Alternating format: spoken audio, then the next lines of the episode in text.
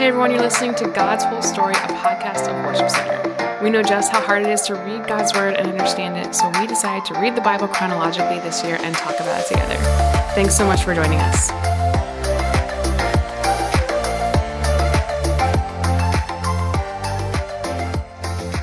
Hey everyone, welcome to God's Whole Story. My name is Ryan, and I'm here today with Chelsea and Jess Moister. Jess is with us for the first time. Hello. Hi. So, Jess, why don't you introduce yourself? Tell us about uh, what you do here at Worship Center, and then we'll, we'll get into Jeremiah.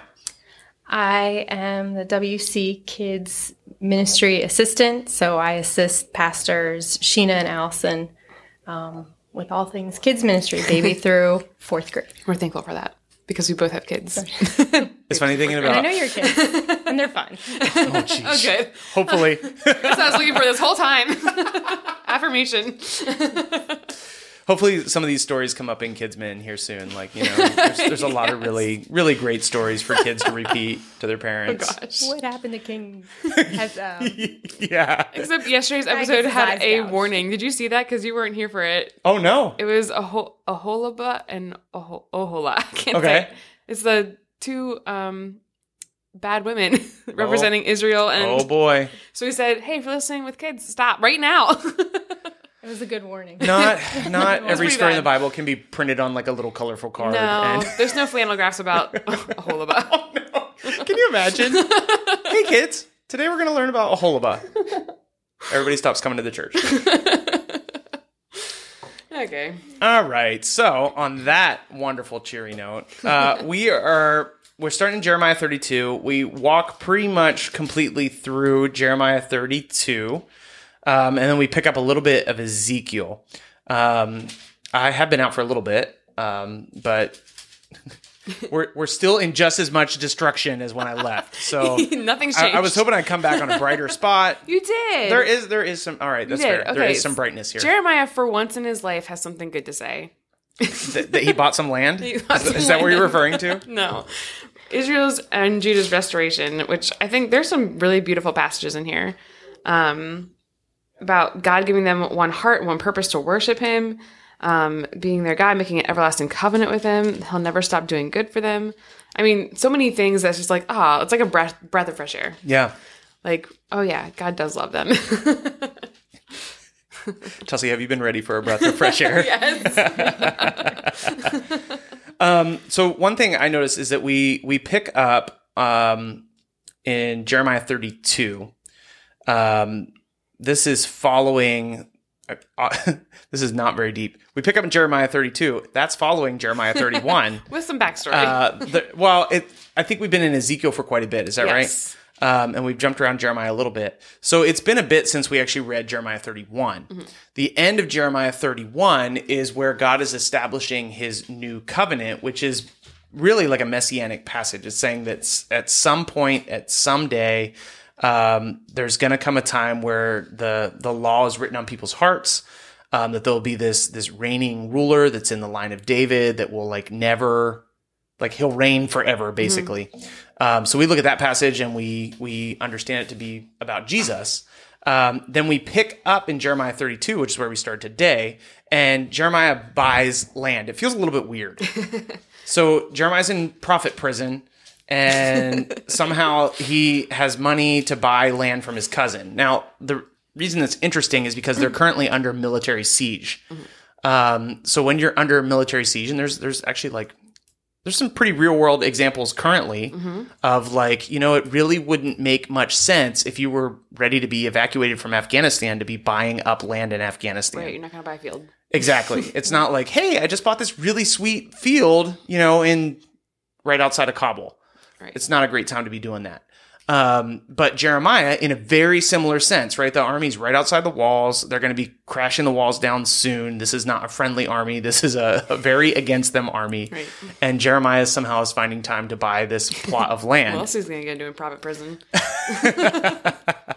Um, and, and it's an allusion to what is going to come. It's kind of setting up this future promise that he's going to buy this land because God will eventually restore his people. Um, and Jess, you had some thoughts about like just how often joy shows up in this passage following this. Yeah. And in the beginning, he again goes into the fall of Jerusalem.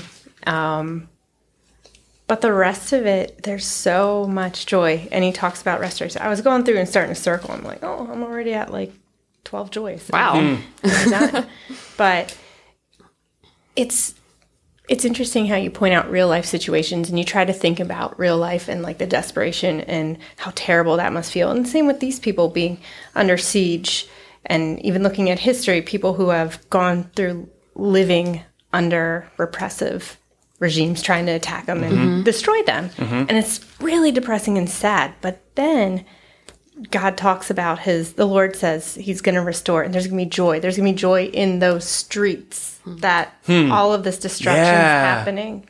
Um, joyful voices, joyful songs, and thanksgiving. One of my favorite verses, and uh, usually just thrown on the wall, like give thanks to the Lord for his good, his faithful love endures forever. But if you look at the the context of it, and that's what people will be saying after all this death and destruction. It's mm-hmm. Mm-hmm. it's a miracle in itself, and just a testament to His love, God's love for His people, even though they continue, like you had been mentioning, hundreds and 100s of mm-hmm. years of disobedience.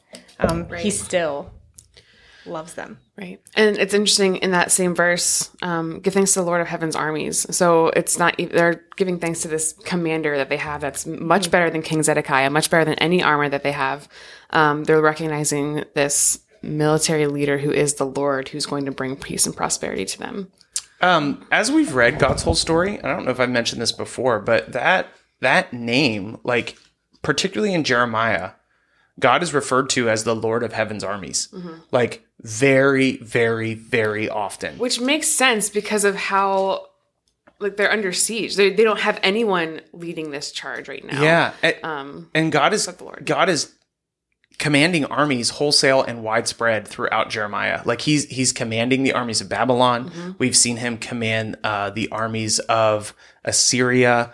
Uh, we've seen him command some other armies, and he consistently says, "Like I'm raising these people up. I will tear these people down." Like he's already said, "I'm going to raise up Babylon. I'm going to tear down Babylon." Mm-hmm. Uh, we're going to get into Ezekiel where he says, "I'm going to tear down Tyre. Um, it's just interesting that the primary way that God is referenced in Jeremiah is the Lord of Heaven's armies, because it's not typically how we like we don't come in and sing praise to the Lord of Heaven's armies. That's a little little strange. I'm like racking my brain for worship somewhere. I Do can't you have any? There is one. There's You one. got one? Just has one. What is it? Which one? There's something about the Lords of Heaven's armies marching. Okay, beside that us. makes It's sense. a lyric. It's a lyric. That sounds right. I'm not going to sing. I'm not going to hum, but it's there. I bet there's a lot of um, hymns about the Lord of Heaven's armies. um, but yeah, you're right. I I think that's it just makes a lot of sense. The the people of Judah need the Lord of Heaven's armies, and God He has all these names because He is all these things to them and to us too. Um, but yeah, I I think what stuck out to me the most is also the the obvious call to Jesus, the righteous descendant from David's line, who's going to rule forever. Um, he'll sit on the throne of Israel forever. And God's like, you actually, you can't break this covenant with me. If you can find a way to separate day and night and switch them around, then that's when the covenant's gonna be broken. Yeah, Spoiler alert, that can't happen. so God's in a sense saying, never is this covenant gonna be broken. it, it can't happen because it's a law that God has set in place at creation. Right. Like, and God is saying, like, mm-hmm. I, you can't reverse what I've created. It mm. exists and exists as I will it to exist. Yeah. And so, as long as I'm like the God of the universe, this is what I will do. It's really interesting because um, what it's uh, Jeremiah. I'm assuming it's 32. It's a little hard to pick it out sometimes in this chronological Bible. No, it's 33. Jeremiah 33 um, verse 22 and as the stars of the sky cannot be counted and the sand on the seashore cannot be measured so i will multiply the descendants of my servant david and the levites who minister before me um, it's been a bit i mean chronologically speaking timeline speaking it's been a long time uh, since god promised abraham that his descendants would be as plentiful as the stars in the sky, sky and the sand on the shore um, and so this this passage specifically is a callback to those Genesis passages where God's promising this to Abraham. So it's kind of kind of neat um, to see that God is establishing this new covenant through David's line as a continuation of his covenant that already exists with Abraham. So Jeremiah is speaking on behalf of God, hearing from God um, about this new covenant in the context of being in prophet prison in the middle of Jerusalem under siege by the Babylonians. and God is speaking in ways that he spoke to Abraham out in the middle of the field um, about this very land. Like, you're going to go to a place that's not of your ancestors. You're going to be a stranger in that land, and I'm going to give you the land, and I'm going to give you descendants. So it's, it's just a cool uh, continuation of God's promises, which don't change. Yeah, definitely. And then those promises extend to us as well. Yeah. Um, so when I see multiply the descendants of my servant David, Israel will be multiplied, um, but also the church. I mean, it's a promise for the people right here in the time, and it's also a promise for us too. Yeah. Guys, thanks so much for listening today to God's whole story, and we'll be back tomorrow. Bye. See ya.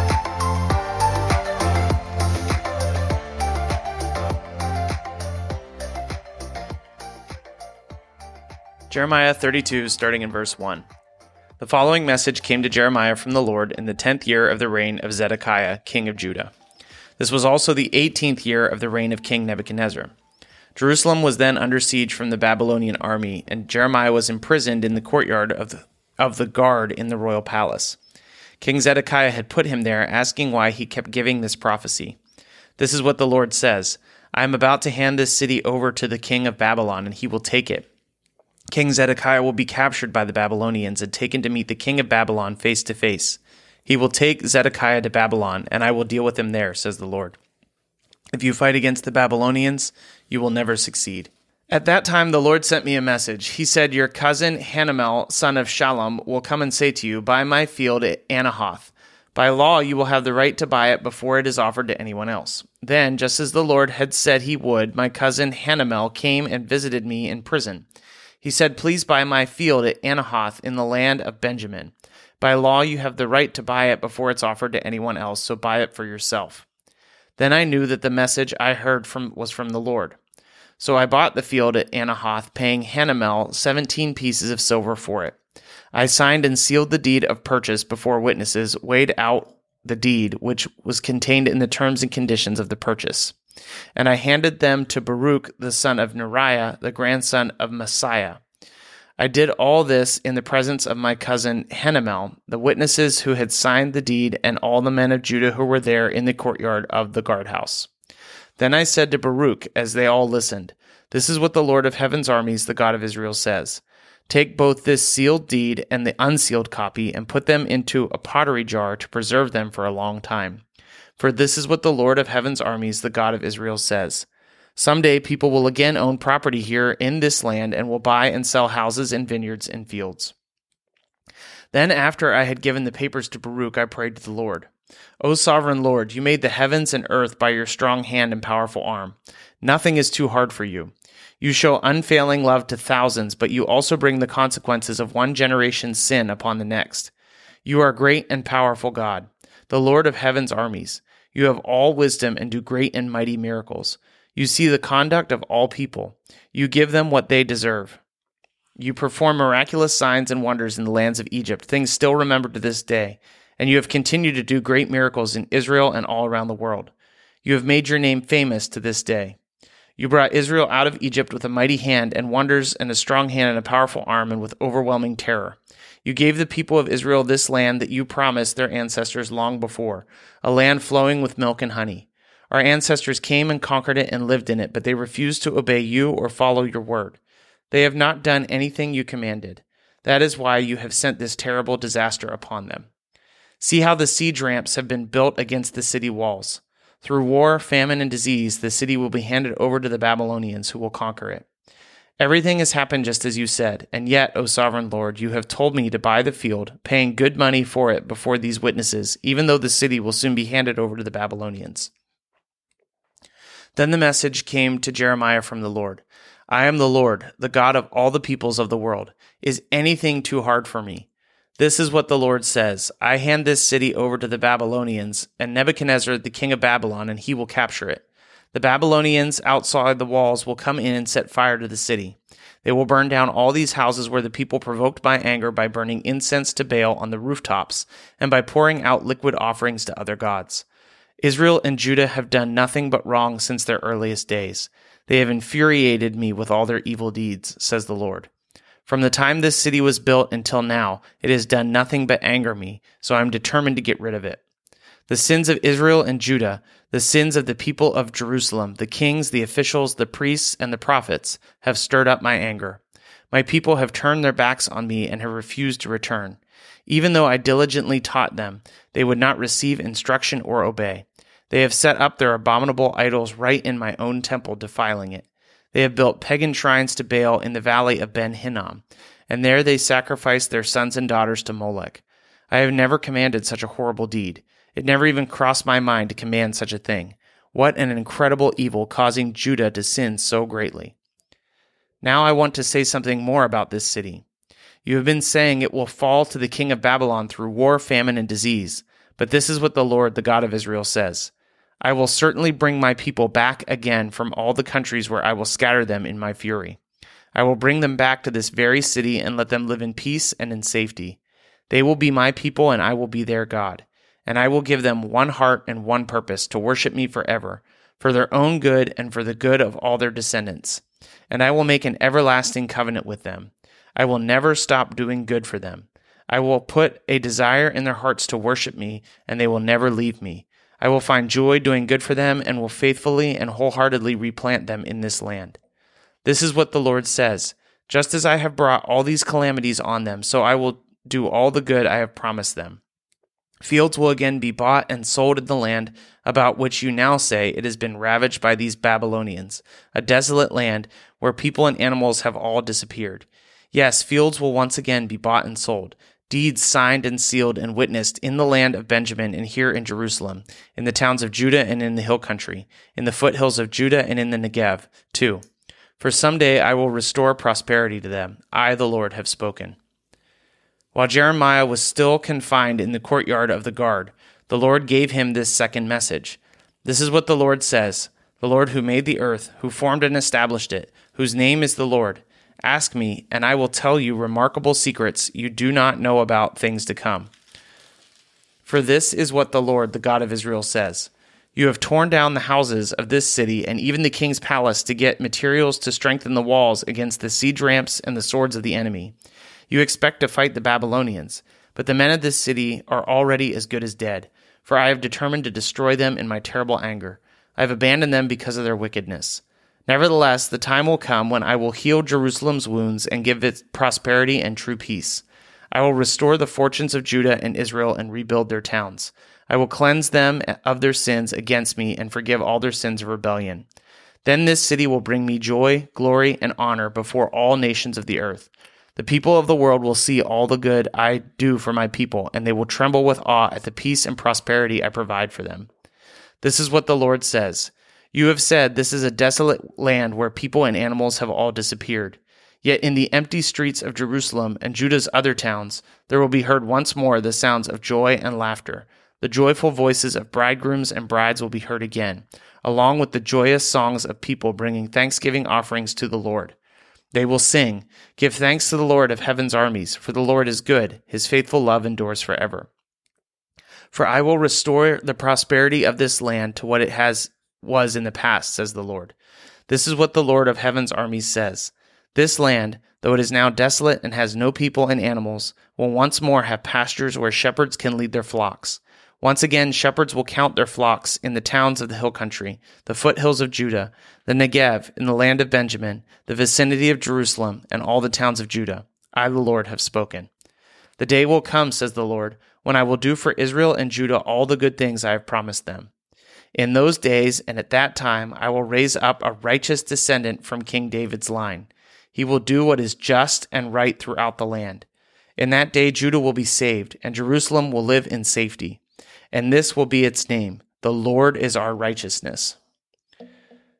For this is what the Lord says David will have a descendant sitting on the throne of Israel forever, and there will always be a Levitical priest to offer burnt offerings and grain offerings and sacrifices to me.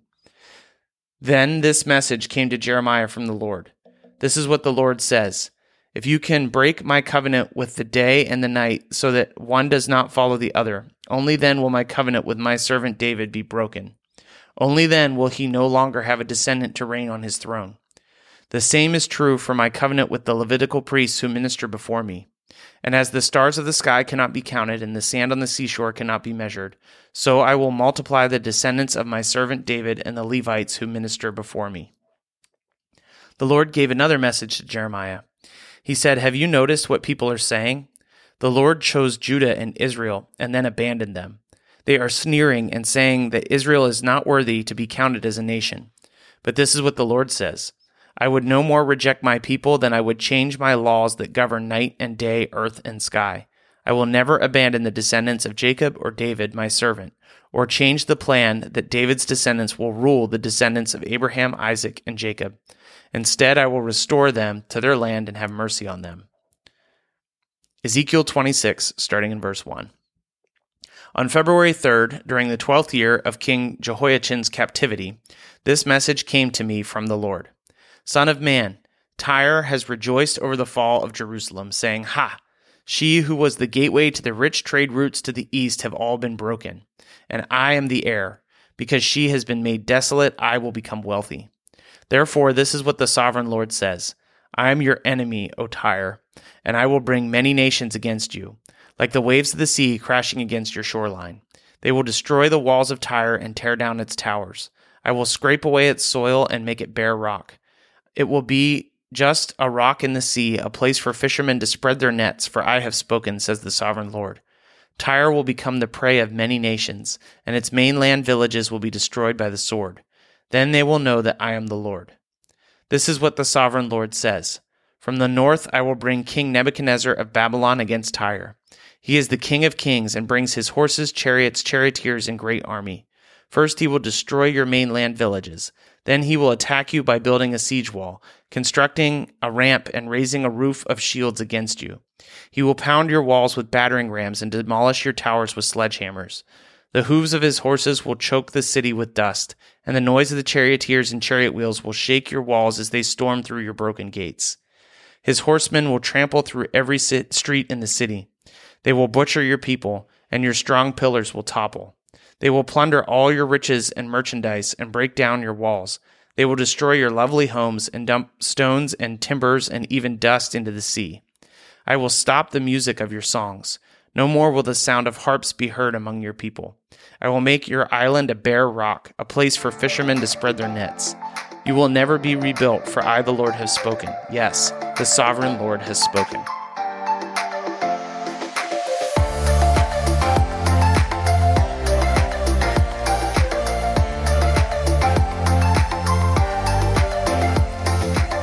Hey guys, this is Ryan, and I hope you are getting a lot out of God's whole story. Uh, it means a lot to us, even as we are reading through God's Word every single day in the that it happened. Um, if you want to go ahead and follow us, you can find us on Instagram and Facebook at God's Whole Story Podcast. Uh, we would love it if you would share this thing with your friends or people that you know, or just share what's sticking out to you. Uh, you can either send us a DM or you could actually email us at podcasts at worshipcenter.org. You can email us if you have any questions, if something stuck out to you, if you'd like us to pray for you.